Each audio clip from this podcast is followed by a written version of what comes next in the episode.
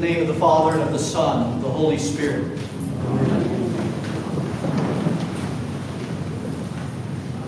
Our gospel reading comes to us from the Gospel of St. Luke in chapter 5. And in that gospel reading, we hear the calling of our Lord Jesus Christ's first disciples to himself that would leave everything and would follow him. It's the account of the miraculous catch of fish, and which by that great work of Christ and other events that would happen that very same day, these men, Peter, then Simon, James, and John, would literally abandon everything and follow Christ. We, they do it for the full three years of his entire ministry. And while we most times, and in part rightly, we have a look at the miracle of the catch of fish, and in our minds we might lock onto that and say, you see, that's what caused them to abandon everything and follow Jesus. There's truth in that. But if we really read carefully the narrative and listen carefully to what actually happened, there is a progression of an experience with Jesus Christ that Jesus brings his disciples through, capping it off with that most profound wonder of heaven with the miraculous catch of fish. And we need to attend to this progression and see this progression today because it's the progression that our Lord is calling us to experience in Himself to a greater and greater faith in our salvation and salvation through us. So let's hear the story unfold and pick up on the entire progression of the relational experience that Peter, and James, and John would ultimately have with Jesus in this narrative. We're told at this time that a multitude was pressing in on Jesus. This is a huge crowd, and they're at the Sea of Galilee. And there Jesus is along the shore, and he sees two boats, owned by Peter, James, and John. And so, in order to get away from the crowd, in order to teach them, our Lord steps into Peter's boat and he asks Peter push a little bit aside off of the shore here. And so he does. So there Peter sits in the boat with the Word of God. As the Word of God begins to share words of life to the multitudes that are there before him. So, what is Peter's first experience with Jesus Christ? He experienced the presence of Jesus Christ with him in his boat, and he heard and received into himself these incredible words of life, these teachings. If we understand anything about the hearing and the receiving of teachings from the Word of God, Jesus Christ, my friends, they are active. They penetrate the soul. They churn up the soul to create a greater means by which Jesus can reveal himself to us. That he can bring us even further as we receive those words of life. Something's happening in our soul to yearn for more and more and more all of our days. And this is what is going on in blessed St. Peter. He's hearing these words of life in the presence of Christ. There is something going on in him and all the hearers of what Jesus was teaching that day, and James and John, who were also nearby. But notice this he doesn't quite abandon everything and he's ready to follow Jesus yet. And so our Lord continues to grant him a further experience. He says, Peter, go out in your boat and cast down your nets for a catch of fish. And Peter said to Jesus, Master, we have toiled all night and caught nothing. Nevertheless, at your word I will let down the net.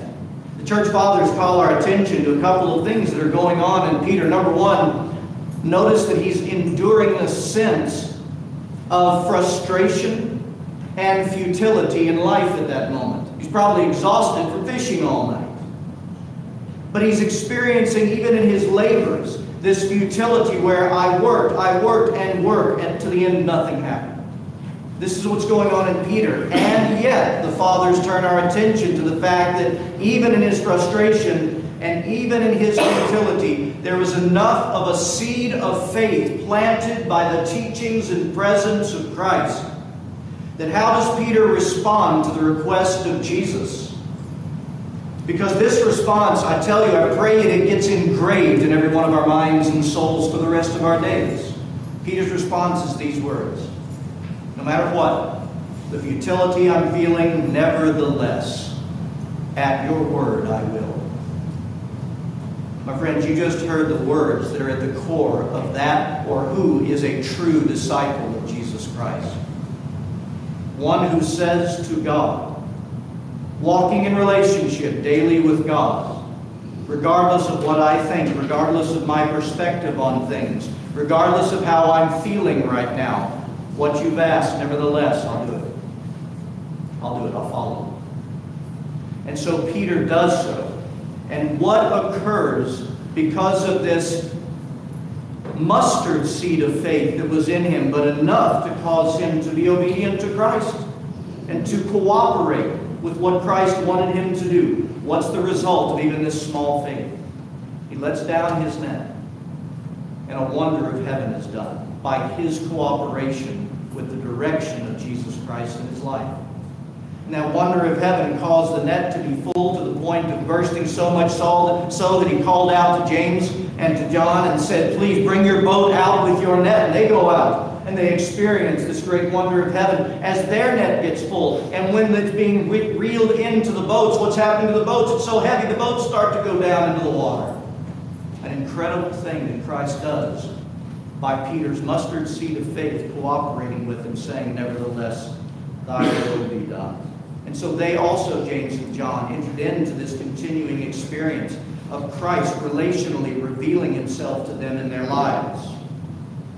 But we need to notice something very interesting. In the response to this miracle, this wonder of heaven, we need to note the response of St. Peter, who wasn't St. Peter yet. We need to note the response. It was a different response than we might think of when someone comes across an outstanding, wondrous miracle of heaven by God. Because here's his response Peter falls on his face before Jesus at Jesus' knees, saying, Depart from me, for I am a sinful man, O Lord.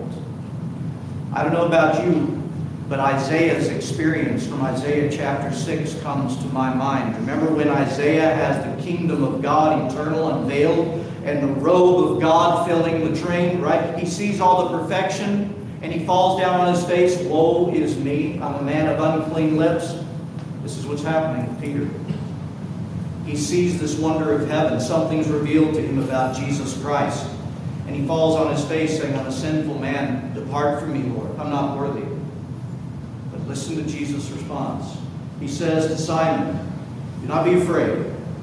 From now on, you will catch men. So when they had brought their boats to land, they, Peter, James, and John, all forsook, forsook all and followed him. At the fullness of the experience of Christ, his nature, his holiness, Peter saw what he was not. But he also saw what he yearned for. See, that's what Jesus does in our lives all the time.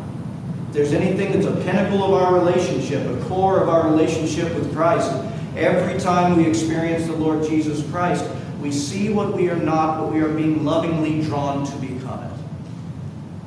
That's Christianity. And that's the salvation of Jesus Christ, you see, in our lives. It's as if he was saying to Peter, it's as if Christ our God was saying to Peter, now by this, not just the experience of the miracle of fish, but by you, me being present with you, you receiving my words of life and seeing what the kingdom of God is like. Now, Peter, you can follow me and you can truly get to know me. And I will do wonders for your salvation, and I will do wonders for the salvation of man through you.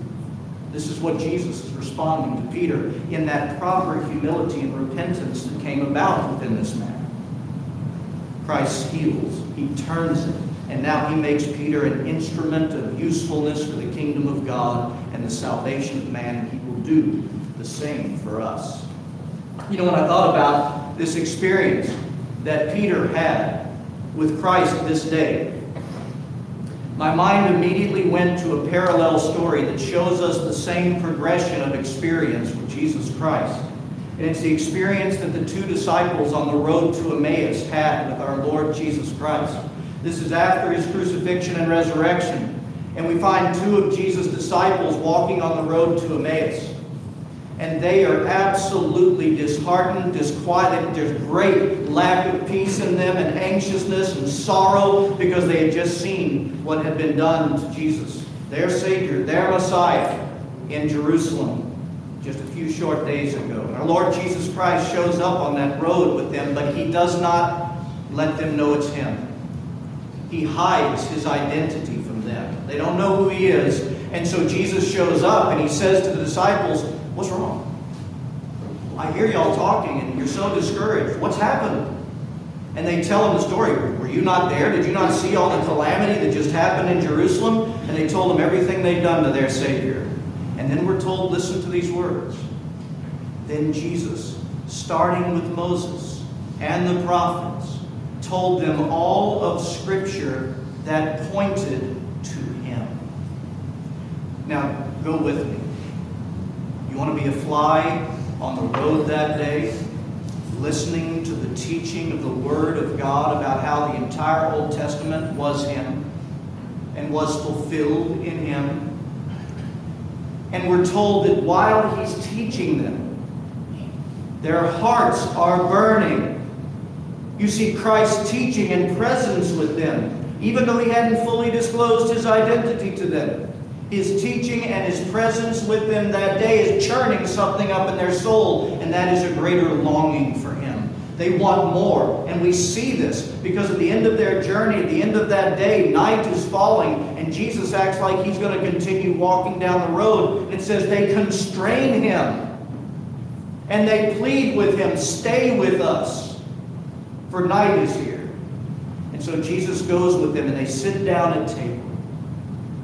And he takes bread, we're told. These are the words. He took bread, he blessed it, and he gave it to them. And as he broke the bread, their eyes were opened and they knew him. Do you see how the presence and the words and the teaching of the words of life from the Word of God prepared the heart of man to long for more? Something that our Lord Jesus Christ always has in his mind to grant us if we'll journey with him to that point if we'll let Him bring our souls to that point. He longs to give us the greater revelation and experience of Himself in our lives. He is the God who lovingly reveals Himself. And this is what happened to those blessed men on that journey, just like Peter and James and John, and just like He wants to do with us. Let me ask you a question. Does your existence, does your life feel frustrating like Peter was frustrating? Do you have a sense many days of your life of futility? Even spiritual futility in your spiritual life, feeling like I do and I do and I do, is there's got to be more than this. Our Lord Jesus Christ is answering the question there is always more than. There is always more than we are currently experiencing. And He wants to bring our hearts, He wants to condition them that they may receive more, and that our hearts may be turned from that sense of futility to joyous contentment. And that only happens by the experience of the one who is your life and your salvation. Let me encourage you in something. We talk about this all the time. That we can see our entire journey of salvation in the liturgy, the worship of God. There are two parts to the liturgy. The first part is called the liturgy of the what? Word. The liturgy of the Word. What is going on in that time? It's what happened when Peter sat in a boat with Christ. And the disciples were walking and Jesus was teaching them. In the liturgy of the Word, our Lord Jesus Christ is offering His words of life. You hear them even as we pray. You hear them in the reading and the chanting of the scriptures of the day. You hear them in the teachings of the church. It is Jesus Christ wanting to create in us a greater longing for Him because He wants to ever bring us up further and further all the time to this ascension. And then what happens as our hearts are burning and yearning for more of Him? just before we receive that greater revelation of Him in Holy Eucharist, the most profound experience that we can have in Christ, we echo the words of Isaiah and we echo the words of St. Paul coming from the centurion when we say these words Lord, I'm not worthy. I'm not worthy to come under your roof, that you should come under my roof. But speak the word only, and my soul will be healed. Do you hear the words of Peter responding to what Christ had revealed about himself thus far? That's the liturgy of the word leading us. And then Christ our God delighted to fill us with all of himself and all of his grace to transform our lives, to take our greatest weaknesses and turn them into the greatest strengths for the kingdom of God by his healing. You see, that's just liturgy. But the reality is that pattern of experience is to be daily. My encouragement, my exhortation to you is open your hearts, open your lives to sit with Jesus and receive his words of life every day through the Holy Scriptures, but not reading them to check off the box. I read morning scriptures this morning but to read the Holy Scriptures and the words of the Holy Fathers on those Scriptures, but to listen to them as if Christ is speaking to you in the boat in which you're sitting. What do you have for me today, Lord? What will draw me to you further?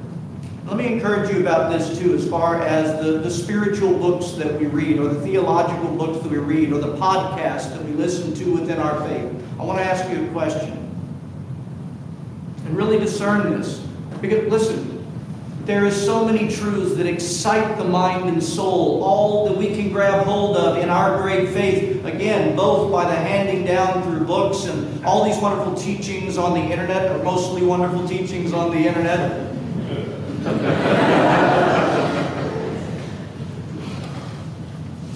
Are they tickling your theological itching ears?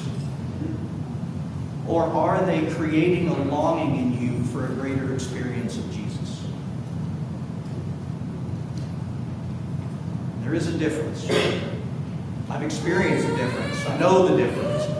Father James and I have a very kindred spirit in many things, and one of the things is this, is that one of the things we look for in whatever we take into ourselves in teachings of the faith, we're looking for that which will draw us to Jesus. That has to be our goal every day in the reading of scriptures and the things that we attend to. Because I promise you this, the pattern will have its full effect, the progression.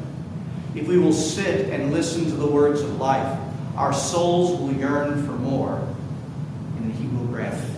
In the name of the Father, and the Son, and the Holy Spirit. Amen.